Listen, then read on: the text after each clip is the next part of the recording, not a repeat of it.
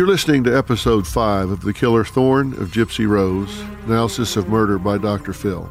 In this, our final episode, you're going to hear more from my exclusive interview with Gypsy Rose Blanchard from behind bars. And I have some exclusive information that we have just gathered in the last few days about what is going on in Gypsy's life now things that I promise you haven't heard anywhere else because we have just learned these things. And some of it, I have to tell you, was upsetting to me. You'll hear about that as we go along. You may have heard that she is engaged. That much I did know, and you may have as well. But there's a lot more to talk about. She does share her plans for her post prison life. We're going to discuss that. My Vessi Stormburst low top and weekend sneakers empower my summer adventures. Now, I went to New York last week because I had to do a press tour, and I was prepared to embrace the summer season to its fullest, no matter what it threw my way weatherwise. And I'd been going from interview to interview, like seriously 15, 20 during the day. And then I went to a dinner with clients. I knew that in the middle of that dinner, I had to do one more really key interview. And in order to do it, I had to leave the middle of that dinner and that noisy restaurant for about 10 or 15 minutes. And sure enough, I got to the door to step outside where it was quiet, and it was raining cats and dogs. But I had on my Vessi Stormburst, so I was able to go through all of that water on the sidewalk across the street to get into my car so I could do the interview in the quiet. You want to stay prepared.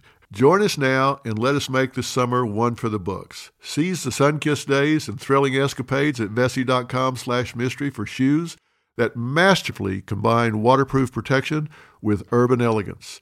Start your journey with Vessi and get an automatic 15% off your first order at checkout. The first page of a book never tells the full story. And those news alerts and headlines, like the ones we get on our phones, don't even scratch the surface of what the story is really all about. Stories are like people, multi layered and complex. It takes some digging to find the truth, but when we find it, it can change our world. We like to dig. The news on Merit Street. Essential television. Now, as you've heard throughout this series, Gypsy Rose, in my opinion, was trapped in a real life horror story, and it was getting worse by the day. Dee Dee Blanchard, who later became Dee Dee Blanchard, was horrendously cruel and abusive to Gypsy Rose. She had Munchausen syndrome by proxy, and I've been straight with you from the beginning that I disagree with many of my colleagues that this is a mental illness. I've been very forthright in telling you it's actually listed in the Diagnostic and Statistical Manual of the American Psychiatric Association.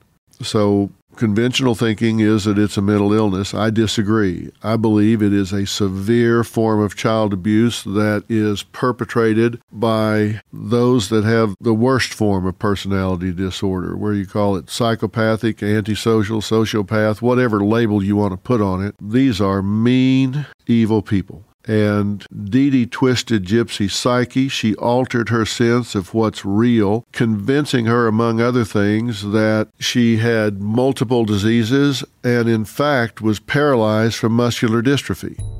And listen, when you're dealing with real life, things don't always fit into real clear categories. Round pegs don't fit in round holes, square pegs don't fit in square holes. It's not always just black and white. I say she convinced her she was paralyzed from muscular dystrophy, but yet on the other hand, Gypsy knew she could walk.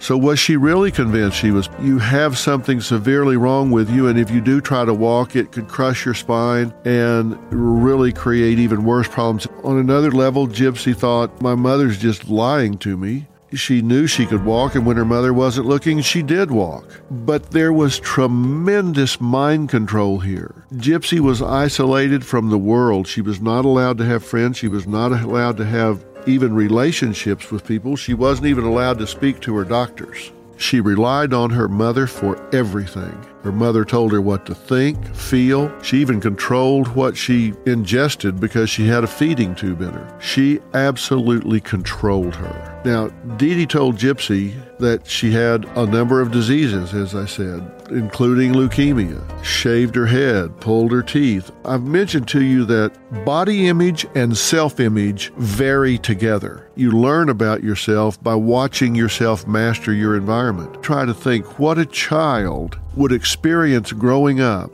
if they never had the opportunity to observe themselves mastering their environment, overcoming any of the obstacles in their world. They never mastered going to school. They never climbed a jungle gym. They never ran down the street. They never won a race with their friends. They never learned that they could independently walk down the street, turn the corner, and go to the store or to a friend's house. She never learned any personal competencies. Now, you may be thinking, I don't want to be empathetic with Gypsy Rose. She's a murderer. She had her mother killed. But you do have to consider where those decisions came from in order to understand not only what took place, but why. This woman, Dee Dee Blanchard, brainwashed Gypsy and forced her to undergo more than 30 unnecessary surgeries. Now, think about that. At the time of this murder, she was almost 24 years old. 30 unnecessary surgeries. Think about the time spent getting ready for surgery, during surgery, and in recovery from surgery. These didn't start until she was 10, 11, 12 years old. So during 10 or 12 years of her life, she had 30 surgeries. That's an average of three a year. So every four months, on average, she was going through some kind of surgery. So she was either going through surgery or recovering from surgery her entire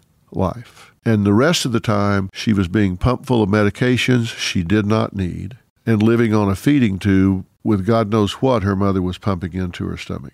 So she would give her medication A. It would create side effects 1, 2, and 3, and those would match the symptoms that you would have for disease X. So she would go into the doctor and say, See these symptoms? She has X. And the doctor would go, Well, she has the symptoms. Why would anybody lie? I hate to tell you this, but most doctors, most GPs, most internists have little or no training in something like Munchausen's by proxy. They just don't because they encounter it so rarely that they just don't spend a lot of time training in that. If she didn't get the diagnosis that she wanted, she doctor hopped.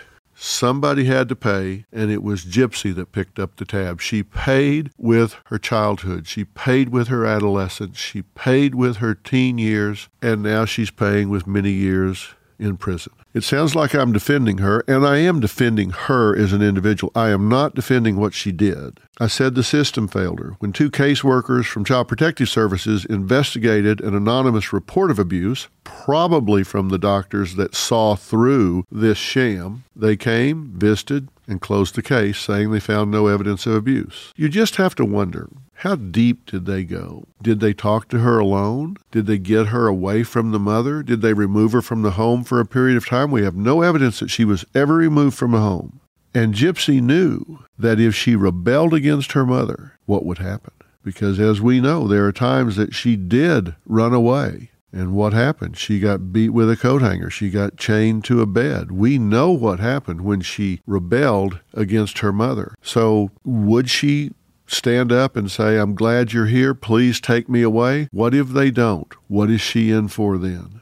There's no doubt that if her mother was within earshot, if her mother at least convinced her that they were going to tell her what she told them, that she would be afraid to say anything. And let me say something about these caseworkers for CPS. It sounds like they blew it, and based on results, they did. But I have worked with these caseworkers, not these specific caseworkers, but caseworkers for Child Protective Services or the Department of Child and Family Services year after year after year after year. These are generally caring, competent people, but they've got 40, 50, or 60 files on their desk, and they have to cover those. They don't have the manpower, they are spread very thin and they do what they can with what resources they have and things are going to fall through the cracks. And that's exactly what seems to have happened here. They left her with her abuser. And I'm sure if they knew then what they know now, they wouldn't have done it. They would have taken her out of that home. They would have put her with foster care. They would have put her with her father, would have put her with a family member. They would have done something, but they didn't see what we now know. Hindsight's 2020. Think about all the people in power that could have reached down to save her, but just didn't do it. And how she felt that if anybody was ever going to save her, it was going to be herself. She feels powerless. She has no money. She has no support. She's isolated. She's in a psychological prison. She was at the end of her rope. I'm not saying she snapped. She didn't. This wasn't a snap situation. This was planned. It was thought through. But there was nobody to test it against. There was no one to challenge it and say, hey, let's think about what the world will look like the day after you do this. Let's think about what will happen if you get caught. Let's think about the reality of the first morning you wake up and realize your mother is dead. Now, she didn't know how to escape the abuse. She didn't have the intellect totally comprehend her situation because she was so sheltered. She was trapped in this virtual bubble. Now, Gypsy was described by her mother as having an emotional age, an intellectual age of a child, eight or nine, somewhere in that range when at 24, she was actually sophisticated enough to orchestrate the murder of her mother. And when I say orchestrate, she met this person, she groomed that relationship, she was able to get money together, she was able to send him money for clothes, she was able to send him money for tickets, she was able to timeline out this meeting at the movie to get him back down there again. This is not something an eight or nine year old child would figure out. So while she was naive and certainly not developmentally up to speed, she was no dummy. There's no question about that. She had enough sense to navigate her way around the computer and figure out the logistics of getting someone from 600 miles away to come commit a serious, serious crime for her. As you've heard me say, she didn't have her own computer. Her mother smashed that with a hammer because it threatened her isolation and therefore her control. But again, being pretty sneaky, pretty smart, pretty devious, she would get up at night and get on her mother's computer and create her own secret Facebook page, create her own secret relationships, and she found a lifeline. Turned out, partner in crime. She found somebody that was willing to murder her mother. She asked Nicholas Godejohn, her internet boyfriend, quote, Will you kill my mother for me? Now, what are the chances? Think about that. What are the chances that you would meet somebody on the internet that you could ask to come kill somebody for you and they would say, okay? Talk about a perfect storm of bad elements. But that's exactly what happened. And boy, was he controlling her as well.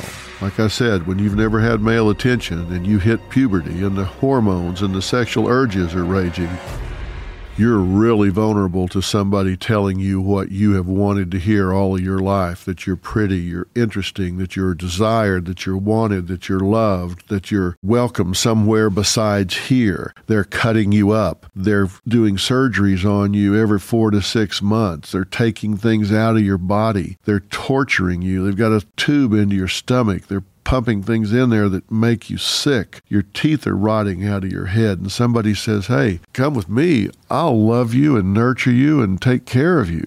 You'd follow damn near anybody. It's a better alternative than you have. There was an absence of leadership, there was an absence of alternative. Just think what would have happened, as I said, if Godejohn had been healthy. This was a Christian dating website. If it had been a man of principle, a man of values, a man with a moral compass who learned what was going on and actually said, I'm coming and I'm coming with help. I'm going to get to the authorities. I'm going to tell them what's going on and I'm going to stay on this until you have the help that you need. But that was not the case. Obviously, he turned out to be even more evil and dangerous than her mother. She went from the frying pan into the fire. Godejohn was a predator of the worst kind. He took advantage of Gypsy. She was ripe to be exploited. She had zero self esteem, zero self worth, zero capacity to understand the perverted pathology of this very deranged man. And she had nothing to compare it to. She had no baseline. She had no idea what relationships were supposed to consist of. She had only one significant relationship in her life, and that was her mother, who was killing her an inch at a time.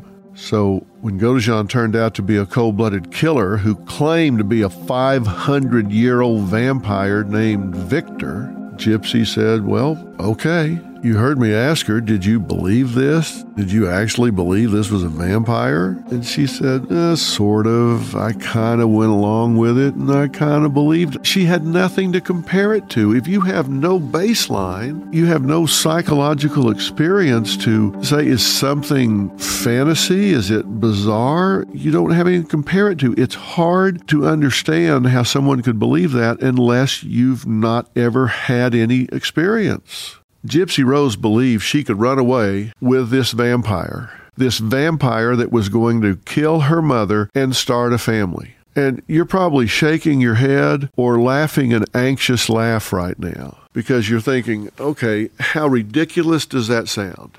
After the fact, she's going to run away with a 500 year old vampire to Wisconsin and start a family. So she's going to get on the bus with a vampire and go to Cheesehead country and have a bunch of little vampires. If it wasn't so tragic, it would be comical. And that's where the developmental delay comes in. That's where the naivete comes in. Because if your brain is developed and you have some life experience, you realize the ridiculousness of how that sounds. But if you're selling it to someone that is so naive and so desperate for an alternative, they'll believe about anything. She certainly didn't have the experience to predict the consequences of her actions because a lot of that comes with experience, right? Some things are one trial learning. Think about it. You slam your hand in the car door by accident. How many times do you do that?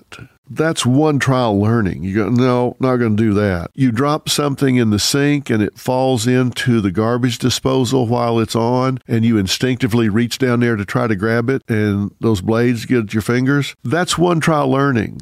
You never do that again, right? It's experience. You learn one time, one trial learning. You only have to do that once. You learn don't stick your hand down the garbage disposal. But if you're a child, you don't know that, right? She could not predict the consequences of her actions. She was a child without experience making adult decisions that had very real consequences. Gypsy forgot one very important thing.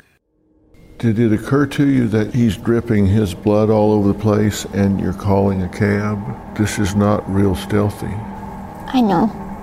I know. We were stupid. I can't say, oh, I wish we would have planned it out better or whatever. I just wish we wouldn't have done anything to begin with. I wish he would have just said, I will help you get out of your situation. How true. How things would have been so different had Godejohn been her advocate. But Gypsy's naivete and Godejohn's malignant psychopathy were self sabotaging them from minute one. This case was over. This case was solved from the second she let him in that door. It was over. They had already created a trail. There was no chance they were going to get away with this. Let me ask you this.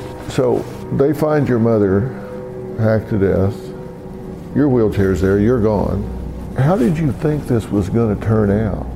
I thought that they would put out a missing report for me and that people would just give up. Lots of kids go and people go missing and then they're never found. So I thought that I'd be one of those cases, that I'd just never be found. That's just one of the many breadcrumbs Gypsy and Godejohn left along the way. It was not difficult for the police to find them. I know you've heard it said a million times the prisons are filled with innocent people. Well, maybe, maybe not. I guess it depends on who you ask and how you define innocent. That thought is definitely a tale that the inmates like to spread, but Gypsy Rose will be the first to tell you she's right where she belongs, that she does belong in prison.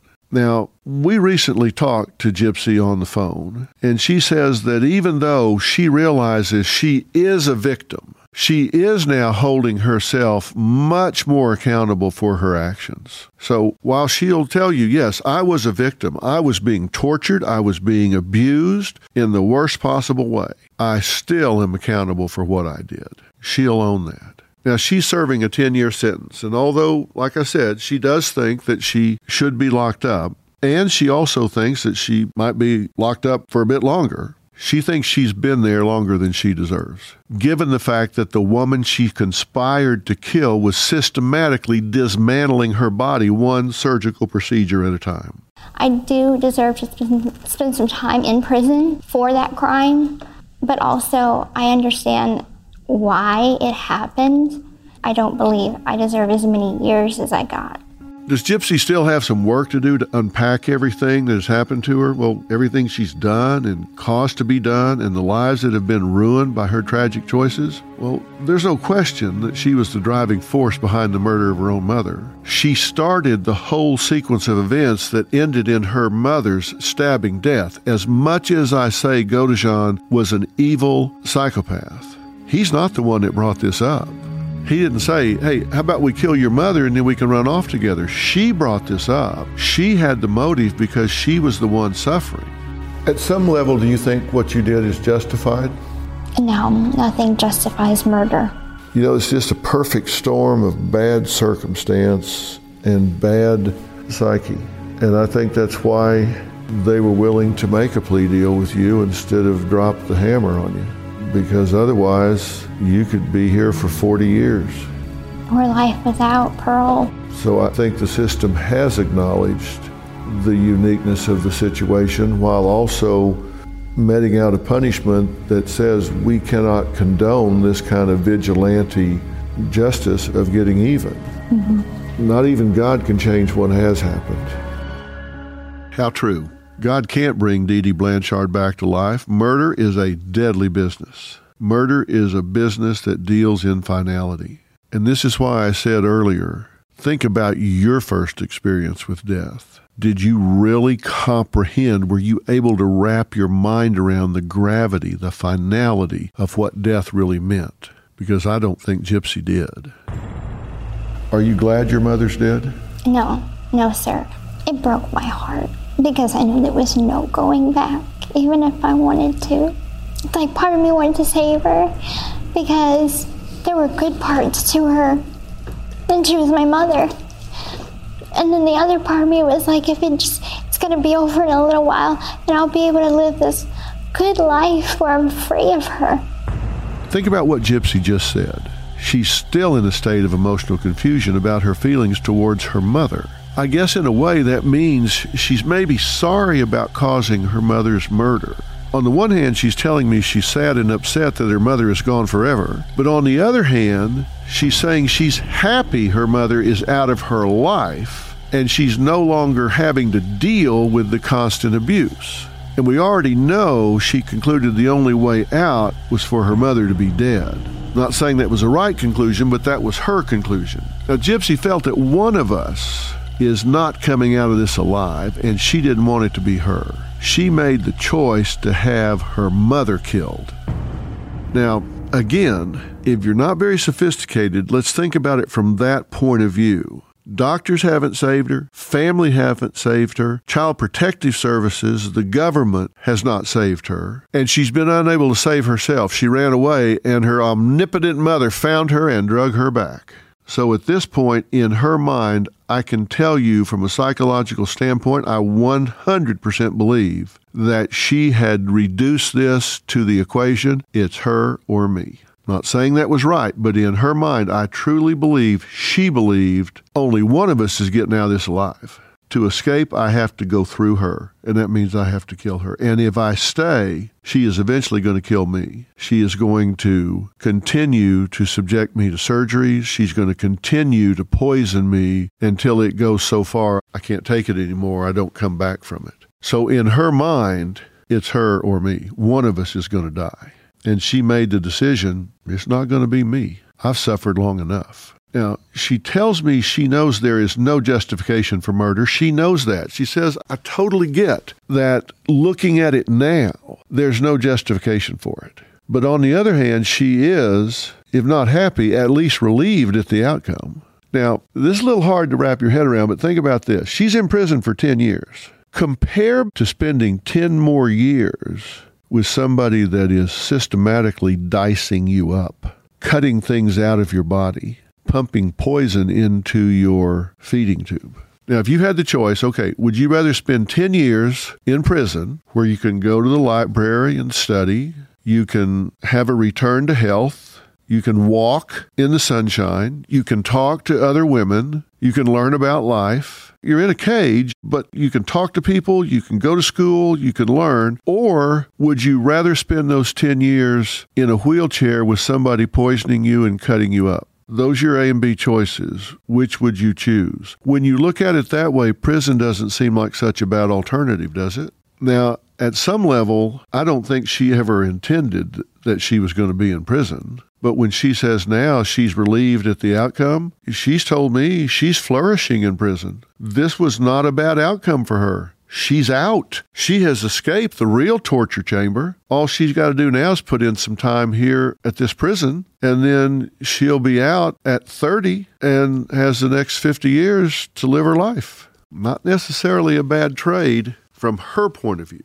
Right now, there's no doubt that her moral compass is spinning, and maybe yours too. None of us would condone murder and justify it for any reason. That's a very slippery slope where do you draw the line? I mean, it was like, okay, some people need killing. I mean, is that the theory? Some people just need killing. In this instance, as I've said before, many in the legal community have argued that this could be considered a special circumstance. In a way, what Gypsy did was self defense. Others say that if Gypsy Rose could concoct all of this, why couldn't she have concocted an escape? The reason in the law that she didn't get a self defense alternative here is that in order to assert self defense, the law generally holds that you have to be in imminent danger.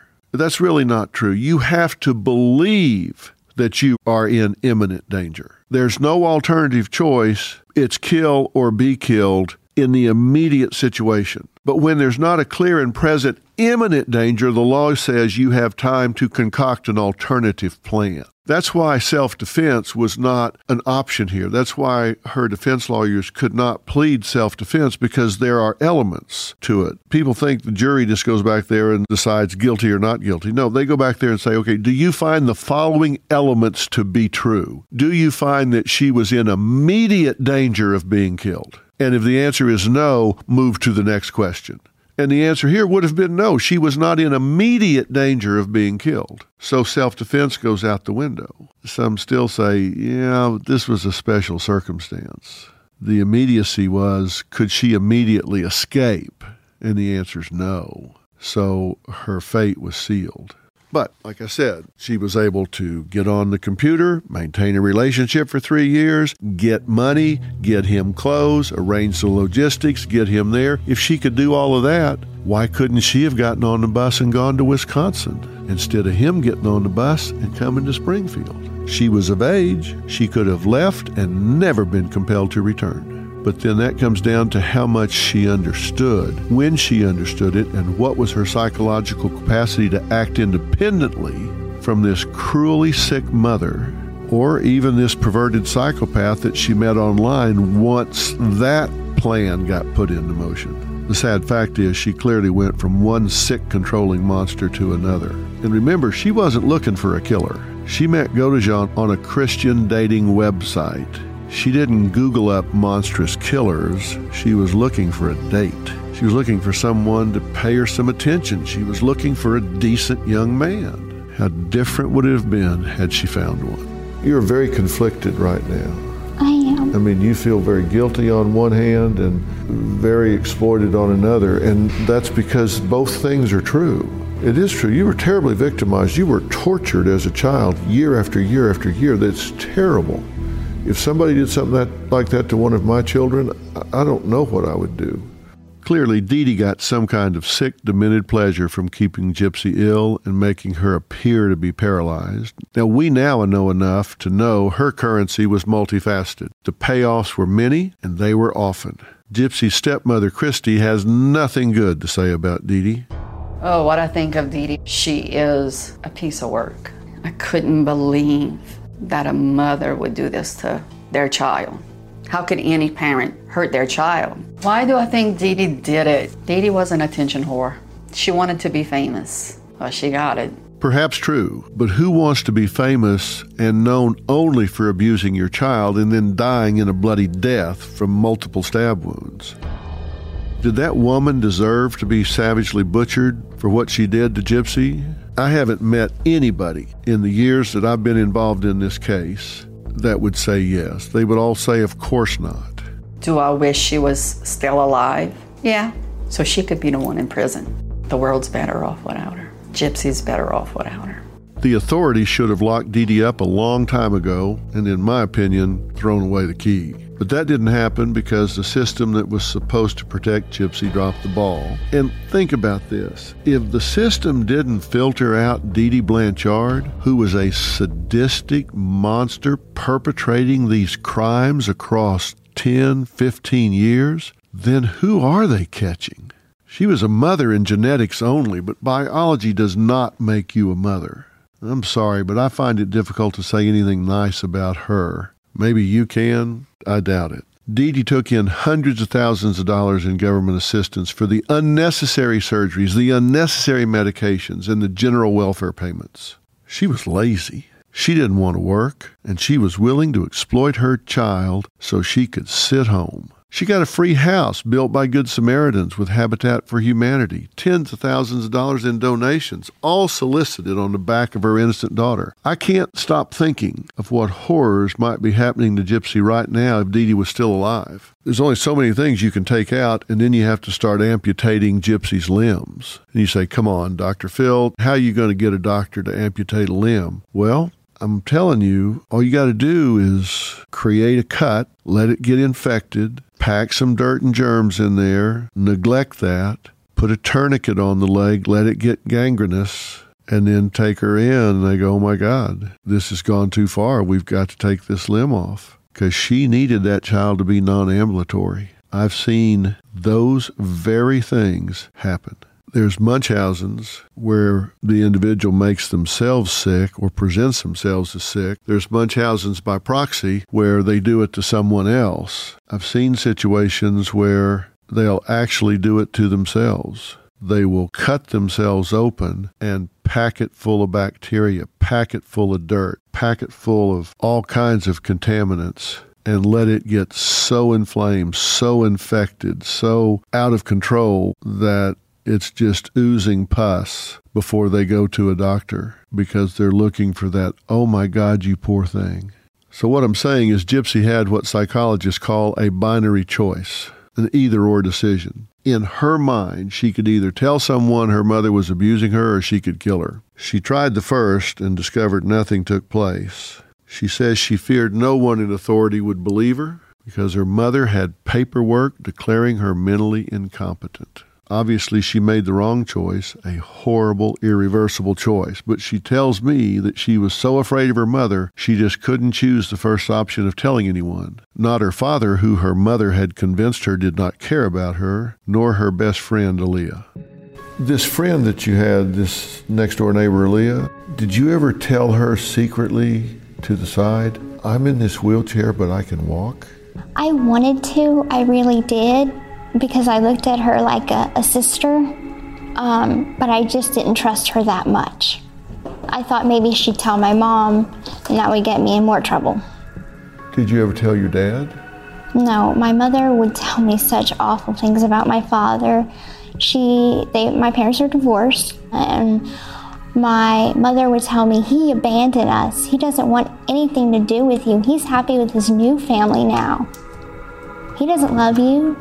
So I thought, why bother going to him with when he won't care? As they say, hindsight is 2020. Rod says he wishes Gypsy would have just come to him instead of resorting to murder. And when I say hindsight's 2020, had Gypsy done that, I felt like an idiot. It made me feel so guilty. I felt guilt. I felt stupid. How can I let this happen? You know, why I wasn't there for Gypsy Moore. I think that if I could have built that relationship with her, she wouldn't have hesitated to call me and say, Daddy, you know, this ain't right. Mom's making me stay in the wheelchair and I can walk. I have absolutely no doubt Rod would have done whatever he needed to do to protect his daughter. Because in coming to hear from him now and knowing who he is and knowing what kind of father he is and having met this man and looked him in the eye, I can tell you his heart is in the right place, and had he had any idea this was going on, I believe he absolutely would have done whatever it took to stop it. I believe he is a good man. I believe he would have been a good father had he known what was going on. You know, to this day, I'm sure you can understand, Rod still feels guilty. He still feels like he let his daughter down. And I guess in a sense, you can say he did. He did let her down because he didn't know what was going on. My father has, he has some guilt, and I try and tell him, don't feel guilty because you're in my life now. You're here now, and that's what's important to me. But these people with Munchausen's by proxy, they're really good at what they do. They are really good at what they do. They are hard to spot. What does that cause you to feel when you realize how viciously exploitive this woman was with you? When I first found out, I was so angry and hurt. And it's like, I trusted her so much to do everything that she told me to do, be her good little girl like she wanted me to be. And every time I'd mess up, I'd always ever say, Next time I'll do better. Next time I'll do better. Don't get angry with me. And it just hurts because every time she told me that she loved me, that she was trying to protect me, now that I know, the only person I need a protection from is her. You can hear Gypsy's voice trembling. She still has a mortal fear of her mother, even though she knows she will never harm her again. Maybe it's PTSD, but that woman is still victimizing her from the grave. She is in her head. Gypsy lived by the phrase, Mother knows best, so she always tried to please her mother, even as that horrible woman made her sick for real by pumping endless medicines into her feeding tube and hacked up her body from dozens of surgeries. And that's what ultimately pushed her to ask Godejohn to step in. She had run out of coping energy. She just couldn't take it anymore. And right before this happened, she and her mother had a huge argument about her having to have another surgery. And her mother's story was the doctor wants it. The doctor says you need it. And Gypsy saying, I don't care. I don't want it. She just didn't have it in her to go through it anymore. So part of her said, Get out now. She had to know this was ramping up to something tragic. So she asked Godejohn to kill her mother, and he willingly complied in the guise of his alter ego, Victor the Vampire, the 500 year old vampire. As you know, Godejohn claimed he had multiple personalities, but let's get real here. I think this was a convenient mechanism for him to justify some of the things that he did. There's a difference between manipulation and true illness whatever drove him, Gypsy certainly fell under his spell. I've not met Godejohn. I cannot weigh in on what his pathology is, but you have to question was he delusional enough that he truly believed that he was a vampire? That he truly believed that he had some kind of invisibility or invulnerability to the law? That he could do what he wanted to do and not be caught, not be held accountable? Was that narcissism? Was it psychosis? Well, who knows? But he certainly wasn't very good at it. Has he done this before? There's no evidence that he's ever been involved in anything of this nature. There's been a lot of questions about what drove him. Was he psychotic? It doesn't seem to me. People that are psychotic don't have the ability to differentiate reality from fantasy. I don't think that was the case here from everything I can see and hear. I can't diagnose him, but I don't think that's the situation. Did he have multiple personalities? Doesn't sound like it to me. She's talking to him and he says, Hang on, I'll go get Victor. Now, I've talked to people that purport to have delusional identity disorder and they don't quite switch from one to the other that conveniently. Just hang on, I'll go get him. It doesn't work that way. So I don't know really what was going on here or if this was just some sick, demented game that he played. He certainly had a sense of entitlement. He certainly gave himself permission to go in there and kill this woman that he didn't even know. What I do know is at the time I talked to Gypsy Rose, she seemed to have had some insight because she seems to realize now that a great alternative was available rather than handing him a knife and rubber gloves to kill her mother. You walked in the door, you handed him the knife, and he had the gloves. Yes, sir. Minutes later, your mother was screaming your name for help. Mm-hmm. I just wish I could go back and walk in front of somebody and none of this would have had to happen. But she didn't. We know she didn't choose to walk in front of somebody, and instead, she subjected not only her mother, but herself to some really horrific things. Because the night that he arrived, he told Gypsy to get in the bathroom and shave.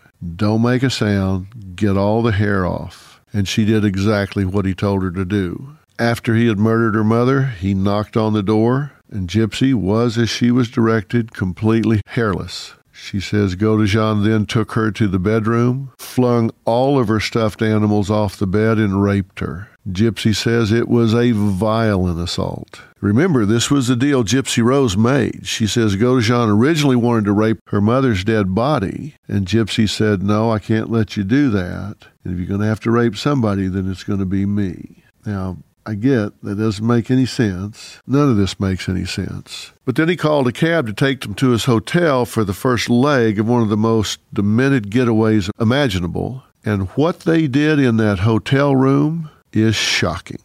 Now, you have to remember as we go forward here, Gypsy Rose Blanchard and her boyfriend Nicholas Godejohn had just committed the premeditated murder of her mother Dee Dee. Then they call a cab and go to Godejohn's hotel room where they made, of all things, a sex tape. Her mother's body is still oozing blood in the summer heat at home, and she, fresh from being violently violated, is in a hotel room making a sex tape. Now, has the world gone completely insane? Admittedly, this could not have been a worse plan if you drew it in crayons. Well, comment on this for me. This is a video, part of one was taken in the hotel.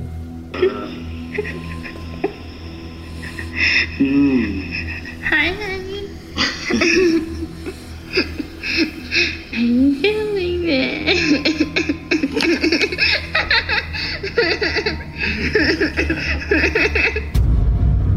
That's less than 24 hours after your mother has been stabbed to death and you've been brutally raped by Victor, the 500 year old vampire that you're now in a hotel room with. I wasn't myself. I had been taking narcotics such as Xanax and Vicodin. I was high, very high. But this is the same man that had just brutally raped you, but he was a different persona now. Yes, he was. He was the loving boyfriend that was gonna make all my dreams come true. The guy that stabbed your mother to death and brutally raped you and called a cab. As bizarre as that was, on the first leg of their getaway, a monkey wrench was thrown into the plan. It turns out the bus they were taking to Wisconsin, well, it was full because Gypsy didn't buy a ticket in advance. There were no seats left. Like I said before, these two didn't plan this caper very well, so now Gypsy and Godejohn had to wait another day to get to his home in Wisconsin. The following morning, they walked across the street to the Waffle House for breakfast, and then they went to the post office. Why the post office? Well, Gypsy says that she thought bus terminals had metal detectors like airports, so they mailed the bloody knife to Godejohn's parents' house where they were ultimately headed. So it's got your mother's DNA on it, his DNA on it, his prints on it, your prints on it, and you mail it to his parents' house mm-hmm. where you are headed. Mm-hmm. You don't want a life of crime. You need to plan something else I know. because you're not very good at this one. No. Now, this is a big world out there. There are some other places to put this murder weapon rather than his parents' house where they're going. You've really got to wonder who is thinking for these people. Needless to say, another breadcrumb Gypsy left on the trail. A big crumb.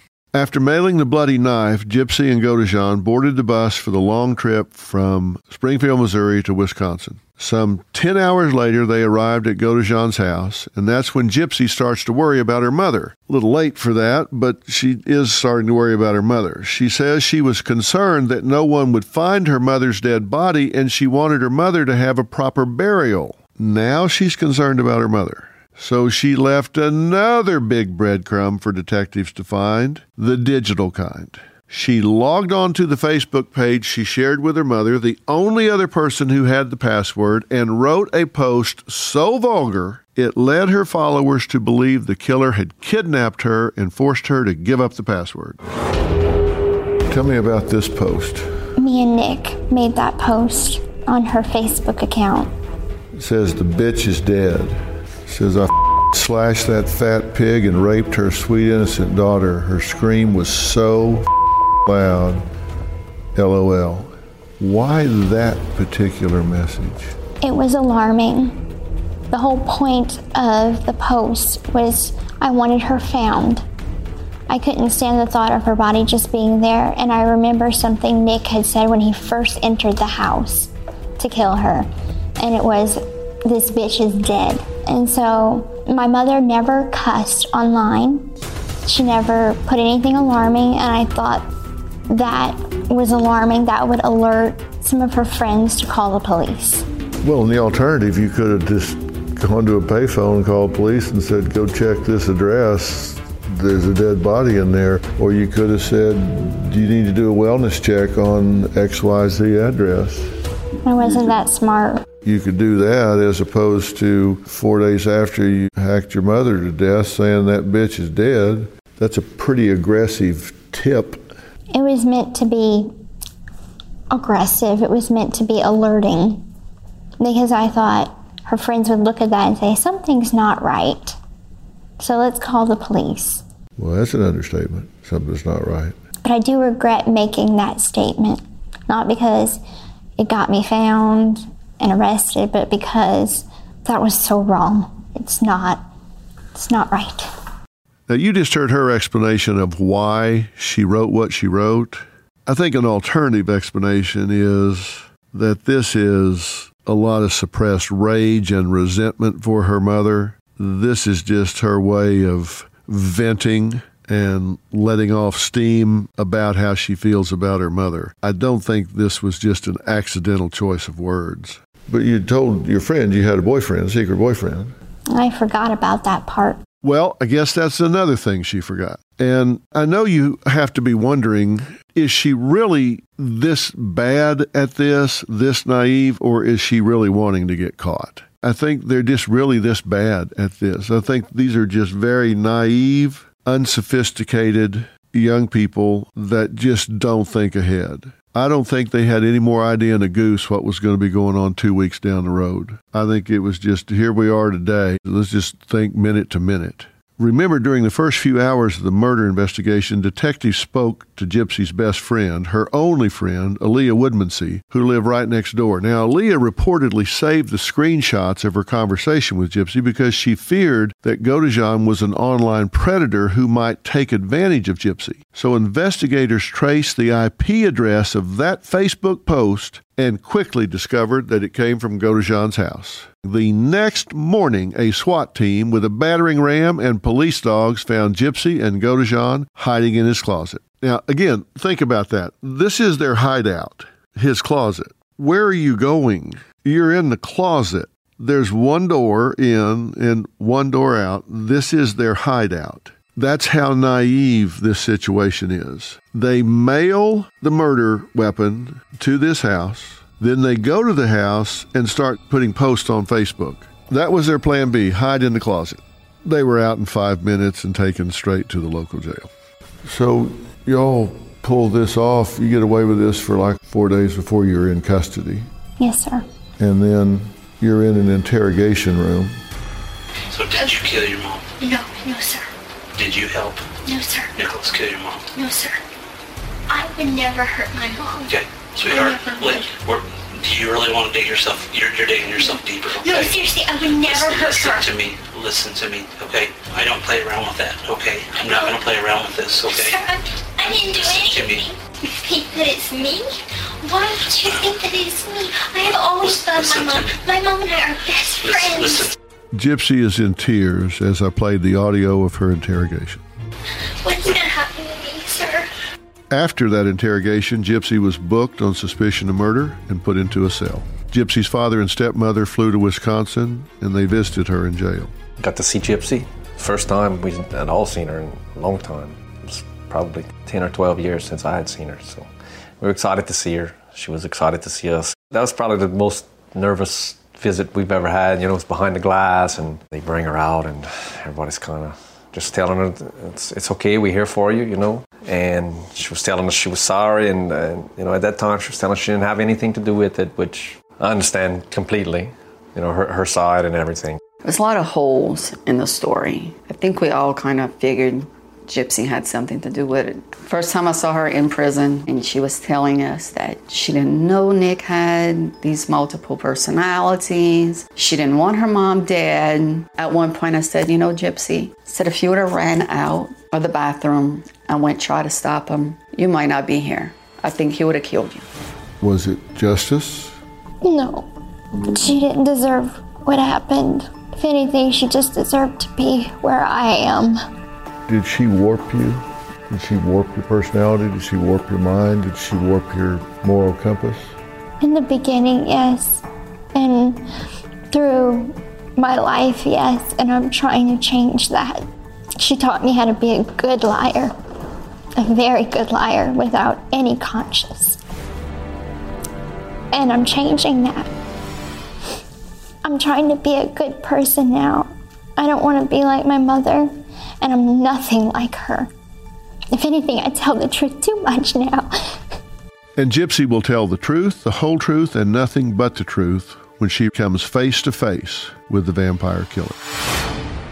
There's an ancient Chinese proverb. You probably heard it in the James Bond movie For Your Eyes Only. Before you embark on a journey of revenge, dig two graves. Gypsy Rose Blanchard exacted revenge on her mother Dee Dee, orchestrating her murder in the most bloody and painful way possible. But in a way, she dug her own grave with the actions she took in the hours after her revenge killing. Gypsy spent her life living a lie, her mother's lies. Gypsy forgot, if she ever knew about it, something called DNA. And DNA never lies. And of course, he's dripping his DNA from the bedroom to the bathroom, back into the other bedroom. Mm-hmm. And you got paper towels in the trash with his DNA all over them. Mm-hmm. And the stupid part is, I actually wiped down the door handles And you mailed the knife to his parents? to his house, yeah. You know, she is still kind of pointing fingers and putting blame on Godejohn, even though she was the one that concocted this plan. She's the one that initiated the first thoughts about killing her mother. She's the one that admits she asked him the straight up question, Will you kill my mother for me? Now, at that point, did she ever think it was really going to happen? I don't know. She thinks at that point she lost control and he took over, and it did happen. The guy that stabbed your mother to death and brutally raped you, how do you feel about him now? I can't stand him because I went from one abusive person to another. I wish he would have been more responsible. He was the first person I ever told that I could walk. And yet I asked him a question. I asked him to kill my mother. But I didn't hold a gun to his head and make him do it. He seemed more happy to do it than anything. And that's why I can't stand him, is because he knew. I think he knew that he could easily get me out of that situation by calling the police, being responsible. But he wanted to do something bad, just for the sake of it, just for fun, because it made him feel more like a man.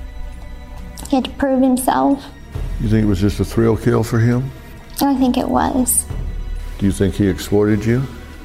I think he did. I think he used me to have his own means. He was a lonely person, not a lot of friends. Girls would never look at him. So I was the only one that would never tell him no. I would always agree to everything he said and do it with a smile. And I think he saw that in me from living with my mother. Like I had that submissive, low self esteem, codependent personality that I think he he could prey on that and he used me.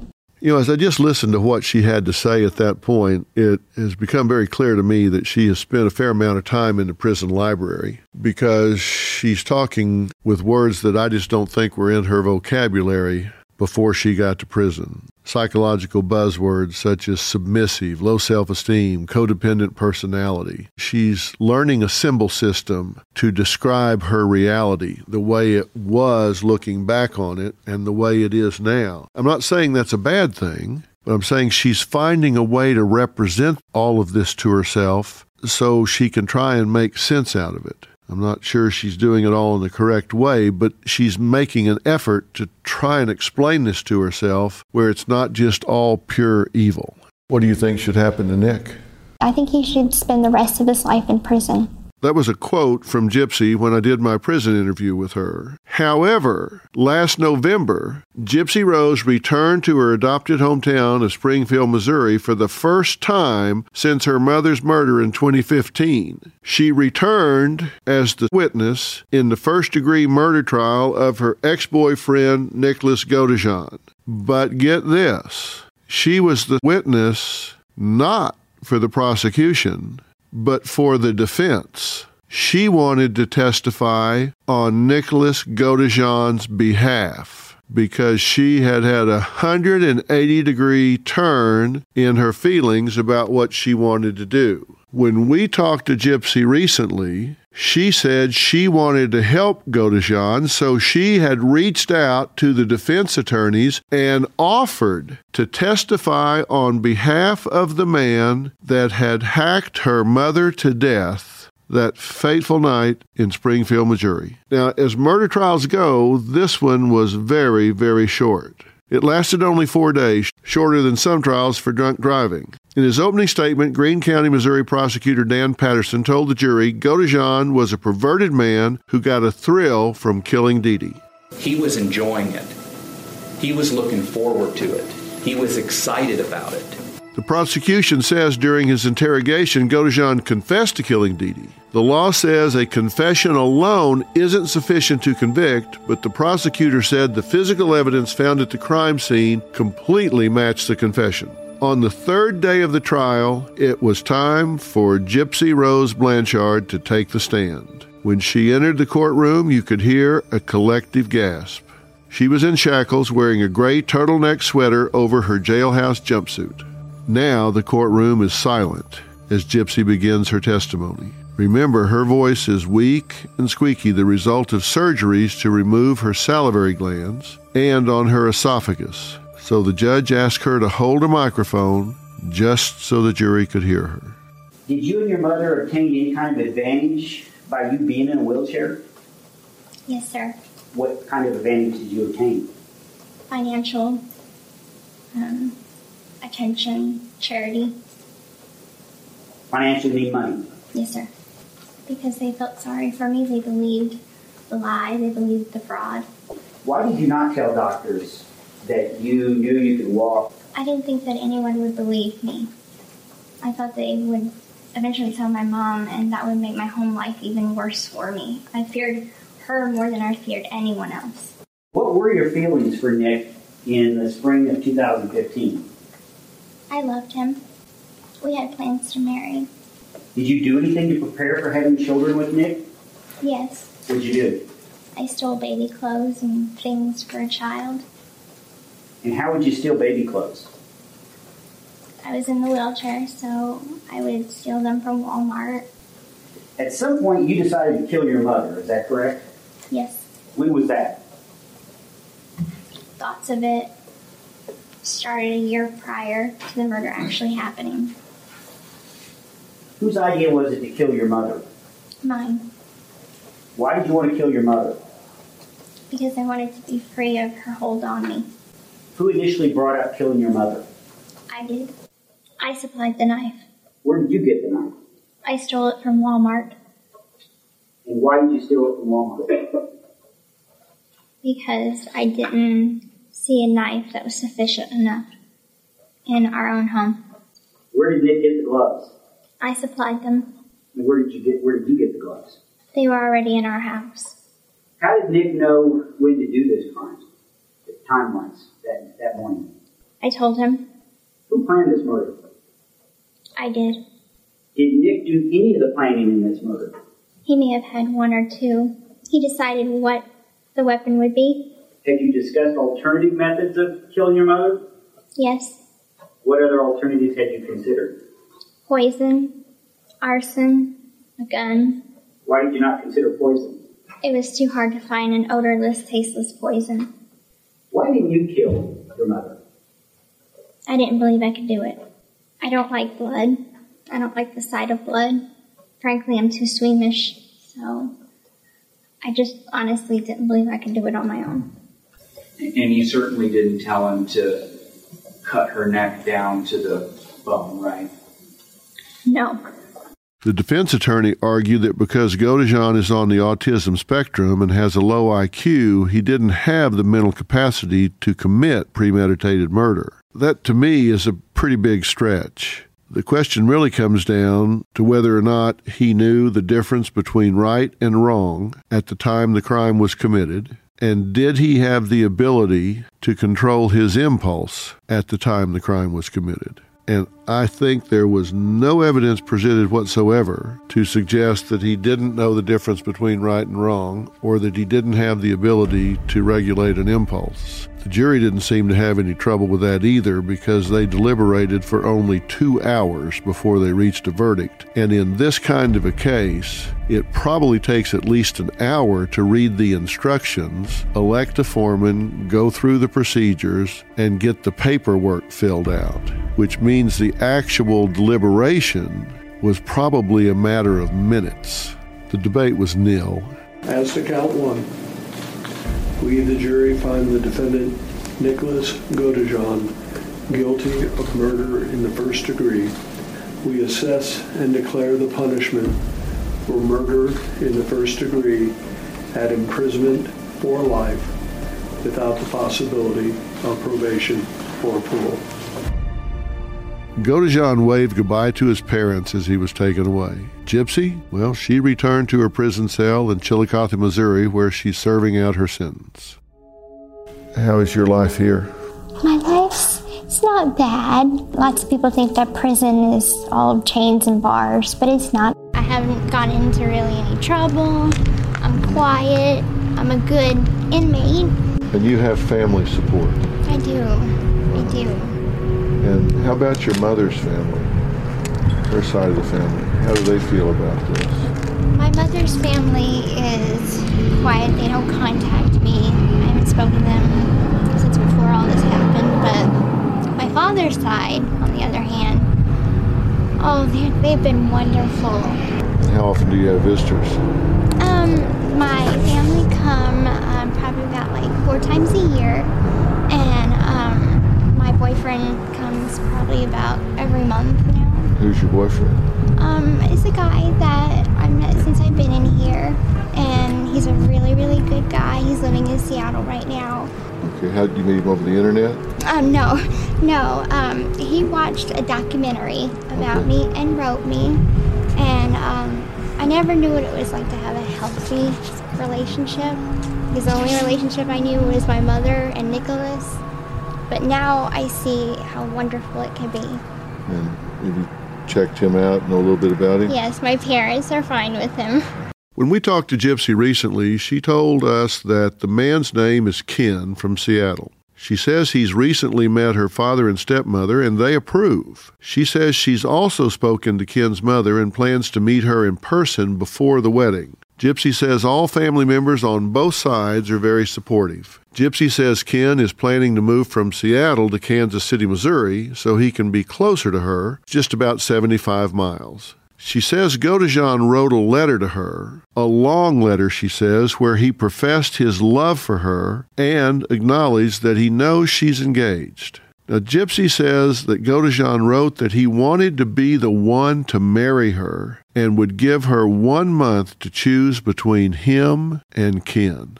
Now, Gypsy said reading that letter was a very emotional experience, and she actually debated whether to write him back but in the end decided to stick with Ken, who she calls great, rather than going back to a man with a toxic past. I have to say, That was very unsettling to me. This whole thing about Ken and Godejohn, the fact that she would want to go and speak on Godejohn's behalf at his trial is unsettling to me. The fact that she would receive this letter professing his love and debate whether to respond and be on the fence about, well, Godejohn or Ken, Godejohn or Ken, and even have that conversation with herself for a millisecond is unsettling to me. I'm glad she made the decision to not pursue a relationship with Godejohn, but I am not happy that she's made a decision to pursue a relationship. The last thing she needs to do right now is commit to a relationship with anyone other than herself first, her immediate family second. There's a lot going on with Gypsy right now. I truly believe that she's suffering from PTSD. I can only imagine what the experience has been with everything she went through from her mother and the way she treated her, the guilt that she's feeling, the confusion that she's feeling, having been a party to her mother's violent and brutal death. I know that the prison system, particularly the prison at Chillicothe, does the absolute best that they can with the women they have there, but their limited resources are what they are, which tells me that she has had very little help in healing the open wounds that exist. And she is anything but ready to enter into a relationship with someone else. You've got to clean your own house first. You've got to be your own best friend first. Because anytime you enter a relationship, you bring with you the baggage of life, your life and you either contribute to that relationship or you contaminate that relationship based on what you bring with you when you arrive. And in looking at Gypsy's history, it doesn't take long to predict that she is going to contaminate a relationship rather than contribute to a relationship because of all of the unresolved issues and unhealed wounds that she has when she enters a relationship. She is sealing her fate, in my opinion, if she doesn't turn all of her attention to a return to psychological health before she tries to become part of a relationship. Bad decision, in my opinion, and I'm going to make sure she knows how I feel about that. When I was at the prison, I was told that Gypsy was a model prisoner. I have since learned that she has continued to be a model prisoner and, in fact, has nearly completed her high school studies and has a passion for cosmetology. Quite an accomplishment for a young woman who never made it past the second grade and went through all of the trauma she went through across so many years. Dee Dee didn't allow her the opportunities for a lot of stimulation for brain development. What's a day in the life like for you? I have a job.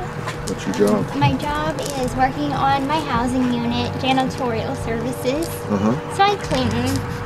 Um, I go to school in the morning, um, go eat, go to the library. Is your life ruined? No, sir, it's not. How long are you going to be here? I see the board in 2021. So let's say that you are granted parole at that point. What do you hope to do? I hope to do everything that I've always dreamed of. I have a wonderful family that loves me and supports me. My father is back in my life, and my stepmother, who I just call mom now, she's amazing. Gypsy and I talk two or three times a week, sometimes more. Oh God, what don't we talk about? Um, you know, girl stuff. Um, you know, some things that you know are going on in there. People that write her, she'll tell me, "Oh, I got a letter from France," or I've got a letter from you know Alaska." You know, she, I mean, people from all over around the world write to her. She can't wait to you know go fishing with her dad. Much like I had alluded to earlier, Gypsy's father Rod says he believes prison has done a world of good for Gypsy. It's hard to imagine a father saying that, but like I said, in comparison, Gypsy is safer in prison than she was in her own home with her own mother. At least in prison, no one is poisoning her or cutting her up. They are rewarding her a kind of reverse incentive system where her mother rewarded her for incapacity instead of capacity. Here at the Chillicothe Correctional Institute for Women, she is rewarded for doing well. She is rewarded for doing things that prepare her to succeed in life after prison. Gypsy's whole demeanor uh, as she grew older, it didn't change much. She stayed, you know, when she was 10 years old, she sounded the same way at 15 and, and even 20. So I believe that, you know, that was something, another thing that Dee just made made her do, made her act act childish and everything. You know, after a couple visits with her, it seemed like she matured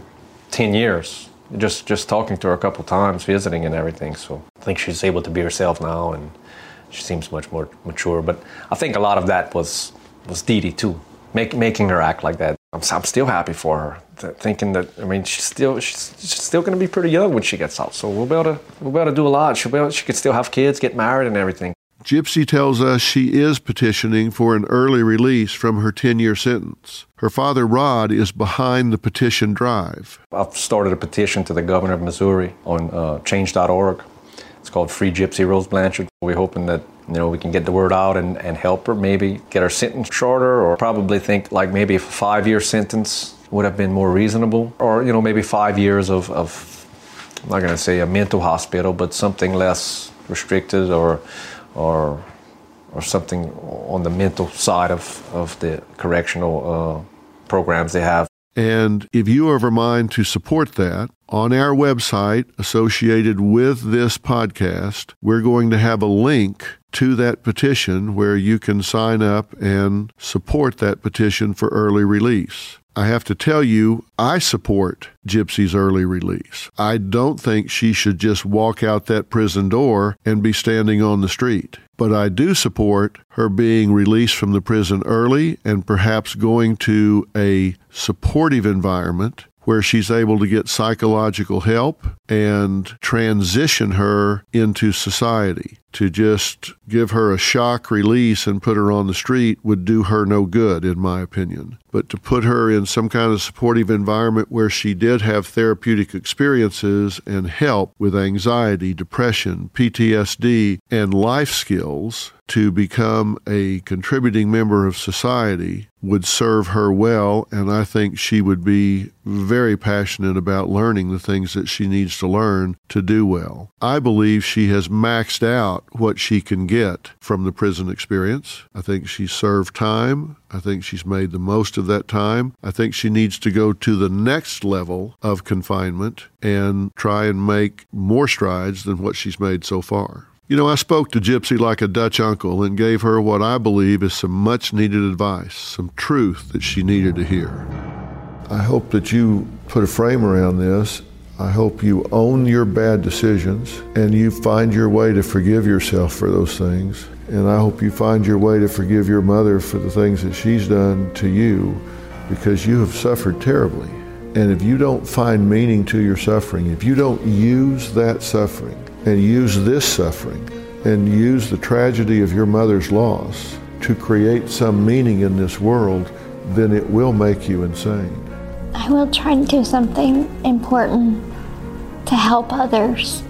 Well, the first person you got to help is yourself. The future hasn't happened yet. The past is over. The only time is now and what you do in this moment. And what you've got to do is not make excuses for what you've done, but own that that's 100% wrong and equip yourself with more powerful, more empowering coping skills so you don't get in this situation again. And if you can use your life, if you do become an advocate, if you do have opportunity to speak, you do have a compelling story but you're not anywhere near equipped to tell it at this point because you've got to find every lesson from that story that you have right now because what you have right now is a compelling story, but there's not a takeaway from it yet. I think the biggest hill that Gypsy's going to climb at this point in her life, and maybe for the rest of her life, is forgiveness. Forgiveness for her mother and forgiveness for herself. That's very difficult. And you're probably sitting there thinking you would find it hard to forgive someone that had done to you what Gypsy's mother did to her. But I believe holding a grudge is like letting someone live in your head rent free. That's just not a good thing to do. They dominate you, they control you, and to have bitterness and anger towards her mother is allowing her mother to control her from the grave Because when you have bitterness and hatred towards somebody, you are locked in a bond with that person until you finally let them go and say, I forgive them. Forgiving them doesn't mean what they did was okay. Nothing will ever make what Dee Dee Blanchard did to her daughter okay. As she paid a high price for it, she has paid a high price for it. She paid with her life. Was that a just punishment? No, it was not a just punishment. And it didn't give a sense of justice to Gypsy. All it did was complicate things even further. And Gypsy needs to find it in her heart to forgive her mother and to forgive herself because she made a serious, serious mistake. And she's paying a price for that mistake. And she will pay that price for the rest of her life. If she lives to be a 100 years old, she will live knowing that she conspired to have her own mother murdered. And that's something that she'll never forget, but she's going to have to find a way to forgive. And to do that, while difficult, is the only thing that will ever truly put this in her rearview mirror. And this is the kind of thing that I'm talking about has to get resolved before she gets into a relationship because it will contaminate any relationship she gets into. She has unfinished emotional business with herself and with her mother. And until that's resolved, she simply cannot move on. You know, when I say there's not a takeaway yet, by takeaway, I mean you've got to find meaning to suffering. You've got to make sense out of what you've been through. You've got to make sense out of what happened. Because if you don't, then all you did was suffer. If you find some purpose in it, if you find some meaning in it, if you find some reason that you went through it, then it at least becomes tuition for the lesson that you've learned in life. You've got to find something that you take away from what you went through, what you did or didn't do, that you can use to inform your life going forward, that you can pay forward to other people, that you can use to make this world a better place. If you just went through it and you learn nothing from it, you take nothing away, then that truly will lead to depression, anxiety, and all forms of mental illness. And I really hope, again, that this unfinished emotional business will lead Gypsy to some kind of answer, some kind of resolution here. She had alternatives that she didn't choose. She made choices that she didn't want. She made mistakes in a relationship that cost her mother her life and cost Gypsy years in prison. And now she's getting ready to get into another relationship with someone she's never met because that's her standard. The takeaway may be I need to know a whole lot more about who I get in a relationship with before I get in a relationship with them. And look here, I'm using the same selection standard I used for the last person who hacked my mother to death. What do I really know about this person? He has a computer. That's all I really know about him. So I need to take it slow and meet this person and meet people who know this person and let them know me. I need to slow down and let things happen in the real world instead of on a computer screen. You do have to wonder why someone would just pick out of all the people in the world someone that is in jail for second degree murder to be their significant other. Why? You've got to ask a lot of questions. Why would someone choose someone in jail for murder? I'm not saying that it doesn't work. I'm not saying that that can't be a relationship that's successful and that those can't be two quality people. But don't those questions bear asking? Learn from what happened before.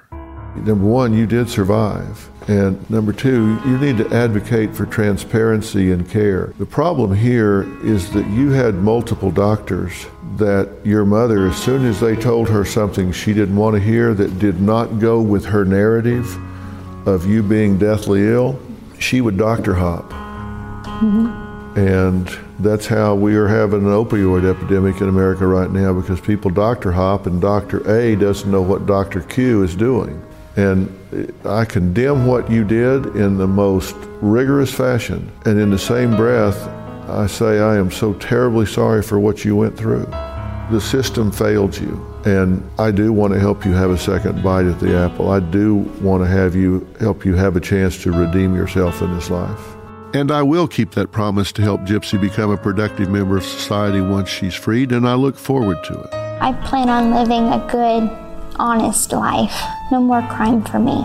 I wonder if you believe her. I can tell you that I do. I've seen positive development in this young woman. Did she make a bad choice? Of course she did. Absolutely she did. But she owns it and she's learning more and more what that means every day to own that decision. She has genuine remorse and she has a desire to do better. Has she resolved the conflict in her mind? No, not even close.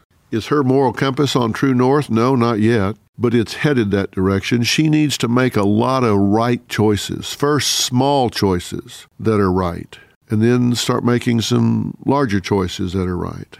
Is she still vulnerable to exploitation? Without a doubt, she is. She is still naive. She still lacks life experience. When she's released on parole or probation, she needs to be phased back into society, like I was describing earlier. She never lived independently or in society for one minute of her life in a strange way, Gypsy is like someone that was found in the forest, someone who hasn't been around other people for years. She has never lived in society. She's never had a smartphone. She's never been to the mall and gone shopping. She's never figured out what things cost. She's never driven a car. She's never had to figure out a budget. She's never gone through any of the things that we all have to navigate scams on the internet, people calling you up on the phone and scamming you out of money. She's never gone through all of the things that people are bombarded with every day. She's never gone out with somebody that says, Hey, you want to drop some acid? You want to do some ecstasy or what? She doesn't know about these things. She is vulnerable. There's no doubt she needs to be phased back into society. Maybe spend time at a halfway house in that structured and supportive environment that I was talking about, or she will be easy prey for the next monster.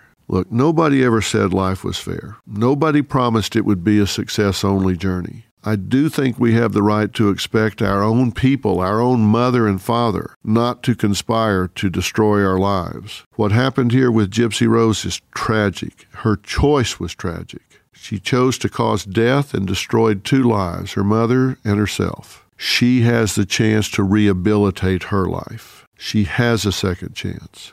And I believe some criminals should be rehabilitated, not just punished. And Gypsy Rose should be the poster prisoner for that. She is the person that deserves rehabilitation because she's never had a chance at life. Her crime was heinous, but from a psychological standpoint, if anyone ever deserved a second chance, it's Gypsy Rose. Really, her second chance is her first chance.